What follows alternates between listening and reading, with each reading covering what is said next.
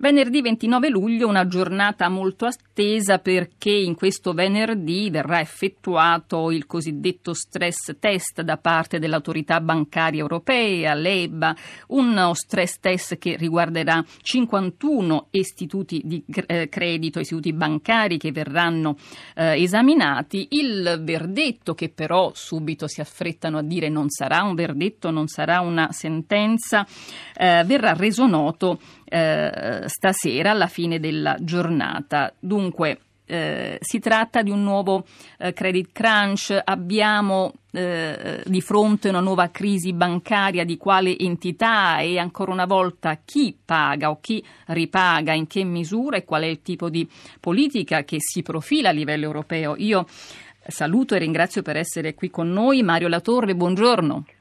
Buongiorno, buongiorno a voi. Ordinario di economia degli intermediari finanziari all'Università La Sapienza qui eh, a Roma e gli giro queste domande. Intanto eh, a cosa eh, è volto lo stress test di oggi e per chi è importante, sappiamo che è molto importante anche per alcune banche italiane, in particolare per una che ha vissuto, attraversato vicende eh, difficilissime come Montepaschi. Eh, sì, ehm, gli stress test in verità eh, sono uno strumento tradizionale, classico, ora sono venuti un po' eh, di moda alla ribalta anche con, con, la vigilanza unica, adesso li attendiamo addirittura eh, come, come, fossero una finale dei mondiali di calcio, ho visto i giornali stamattina, siamo tutti in attesa spasmodica di ricevere alle 22 questa sera i risultati. Ma ehm, guardi, mh, mm, gli stress test sono utilissimi evidentemente, sono utilissimi alle autorità di vigilanza perché sono degli strumenti che consentono di monitorare con, nel tempo qual è lo stato di salute delle banche, in questo caso in modo specifico appunto l'attenzione è molto centrata in particolare sui crediti deteriorati, cioè quei crediti che non stanno andando proprio bene e quindi, eh, e quindi, preoccupano le banche perché li hanno nei propri bilanci e preoccupano le autorità di vigilanza perché se poi quell'esito negativo di quei crediti eh, impatta in modo deciso sui bilanci delle banche, eh, la stabilità del sistema finanziario tutto può essere, può essere minata. Quindi eh, sono strumenti importantissimi. Quello che, quello che, lascia un po' perplessi eh, è che poi diventino appunto, prima facevo una battuta, sembra quasi l'Italia che si riunisce qui come rischia tutto, ma quello che, che lascia un po' perplessi è che diventino quasi poi un, uno strumento di eh, diffusione, di comunicazione che va al di là della, della valenza tecnica e, e, può anche essere in qualche modo eh, pericoloso. Sono strumenti di lavoro interni. E può essere strumentalizzato a livello, lei sta dicendo che può essere strumentalizzato anche a livello politico?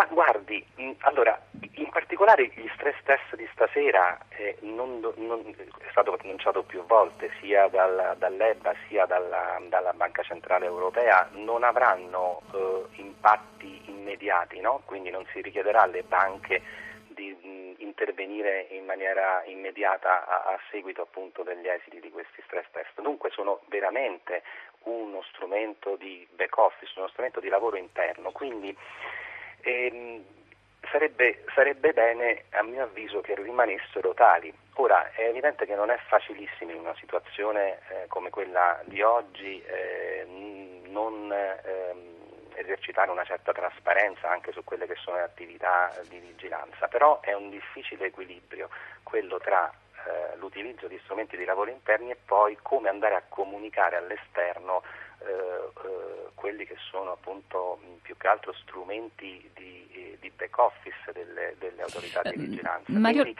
evidentemente non dico che potranno essere utilizzati strumentalmente a livello politico, però certamente possono creare turbolenza eh, sui mercati, momenti speculativi, anche se circoscritti, il fatto che vengano annunciati la sera di venerdì eh, in qualche modo facilita, seppur limitatamente, ma diciamo che è un po' difficile, credo, in questo momento per l'autorità di vigilanza saper tenere un equilibrio corretto tra quello che è il proprio mestiere e purtroppo un'esigenza sempre più spasmodica di, di, di dover comunicare anche tematiche che in verità una volta rimanevano nel perimetro degli operatori. Ecco.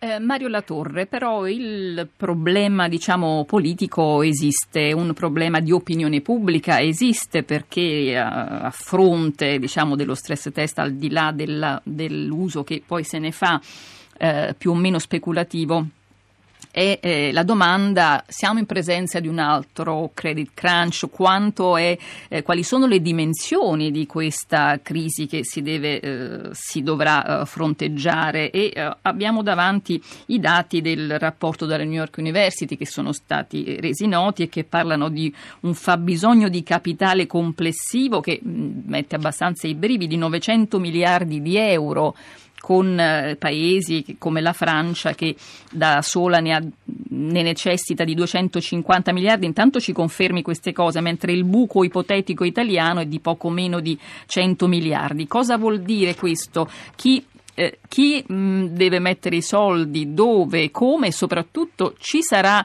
ci può essere in questa fase finalmente una linea comune, una politica comune che tratti i paesi allo stesso modo, le banche allo stesso modo, cioè equamente. Certo, certo. Guardi, ha sollevato moltissimi punti, cerco di essere sintetico. Il, il primo aspetto, è, è, è, giusto che ci sia attenzione anche da parte del pubblico su queste tematiche perché abbiamo visto che nella gestione delle crisi e, e alla fine eh, le conseguenze eh, più um, negative sono state sostanzialmente circoscritte a quei risparmiatori più indifesi. Quindi il, il, il concetto di bail-in mh, può essere anche interpretato eh, corretto, ma è stato sicuramente applicato in una maniera non fisiologica, primo aspetto. Secondo punto, ehm, il, sul, sulle cifre, guardi, bisogna essere molto cauti perché dipende mh, da come si elaborano le statistiche e da che cosa si va a vedere. Lei mi dice 100, 100 miliardi, eh, sì, eh, diciamo al 2015 più o meno le sofferenze al netto delle rivalutazioni del sistema bancario italiano erano più o meno attorno agli 87 miliardi, però è chiaro che sono dati che si muovono eh, in modo molto fluido e bisogna considerare che, che però a fronte di questi 87 miliardi eh, di fatto 50 miliardi sono assistiti da garanzie reali, quindi poi c'è anche un elemento qualitativo al, da, da, considerare e soprattutto a livello di rischio sistemico di questi 87 miliardi soltanto una mh, parte molto residuale, quasi il 10%, fa riferimento a banche rilevanti, cioè a grandi banche, cioè a quelle che possono portare a livello sistemico rischi più elevati. L'aspetto più strategico e più come dire, politico.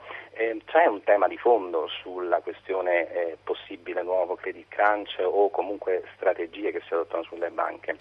A me sembra che eh, in Europa il discorso della vigilanza unica che è assolutamente da perseguire, da continuare, da portare avanti, ehm, insieme unito a quello delle regole per la stabilità delle banche, quindi anche la richiesta di patrimonio eh, nelle sue diverse forme, ha sconti il fatto che eh, proprio queste regole siano state pensate guardando unicamente alla stabilità del sistema finanziario, mentre invece l'Europa ha una serie di politiche complessive, a partire dalla crescita a, fino alla crescita sostenibile, per andare oltre e andare anche a politiche e obiettivi di inclusione finanziaria e sociale.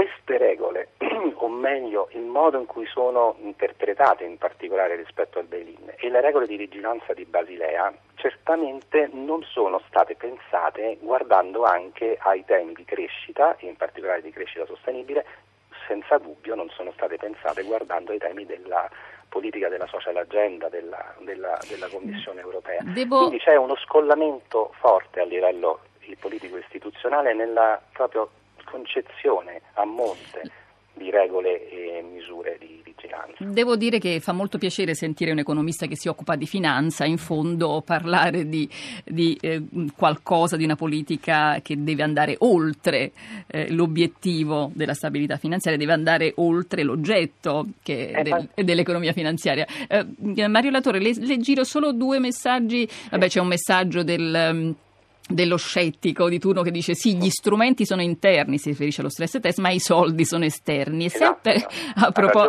eh, e, e sempre a proposito di stress test, Emidio chiede che cos'è esattamente una simulazione di cosa, cosa si prende in considerazione. Possiamo farlo brevemente? Sì, certo. Allora, intanto ha ragione il l'ascoltatore quando dice che gli strumenti sono interni ma i soldi sono esterni, ma in verità il concetto di bail-in è proprio quello di andare a internalizzare le perdite, cioè a dire le perdite delle banche devono essere ricondotte a chi con la banca ha rapporti. Il vero tema è che quel chi con le banche ha rapporti è stato eh, esteso non agli azionisti ma anche ai creditori e qui c'è il vulnus di tutta sostanzialmente la, la nuova disciplina.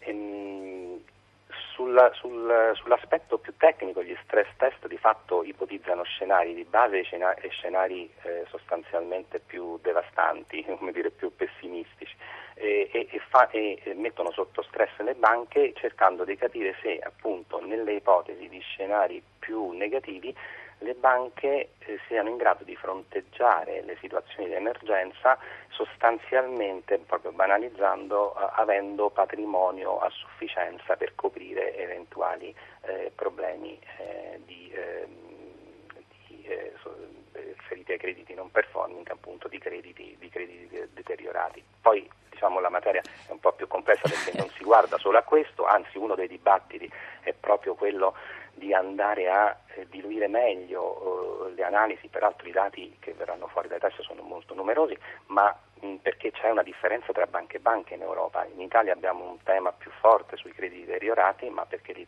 banche italiane sono più abituate a lavorare con i crediti, in Germania abbiamo temi più importanti riguardo agli strumenti derivati perché lì le banche sono più abituate a lavorare con strumenti finanziari non creditizi in senso stretto. Quindi, io la devo ringraziare moltissimo per la chiarezza e la brevità ecco, con eh, le quali è riuscita anche a rispondere alle domande degli ascoltatori. E, che dire, aspetteremo non esattamente come davanti a una finale dei mondiali di calcio, ma comunque eh, questi risultati eh, dello stress test di oggi che arriveranno stasera. Ci risentiremo sicuramente prossimamente per continuare a parlare di banche, di finanza e magari anche di economia sostanziale. Grazie a Mario Latorre, buon lavoro. Grazie a voi, buon proseguimento, arrivederci. Mario Latorre, ordinario di economia degli intermediari finanziari all'Università La Sapienza di Roma. Continuiamo a parlare di economia e di eh, Europa tra un attimo parlando di chi resta, come se la passa chi resta in Europa dopo la Brexit.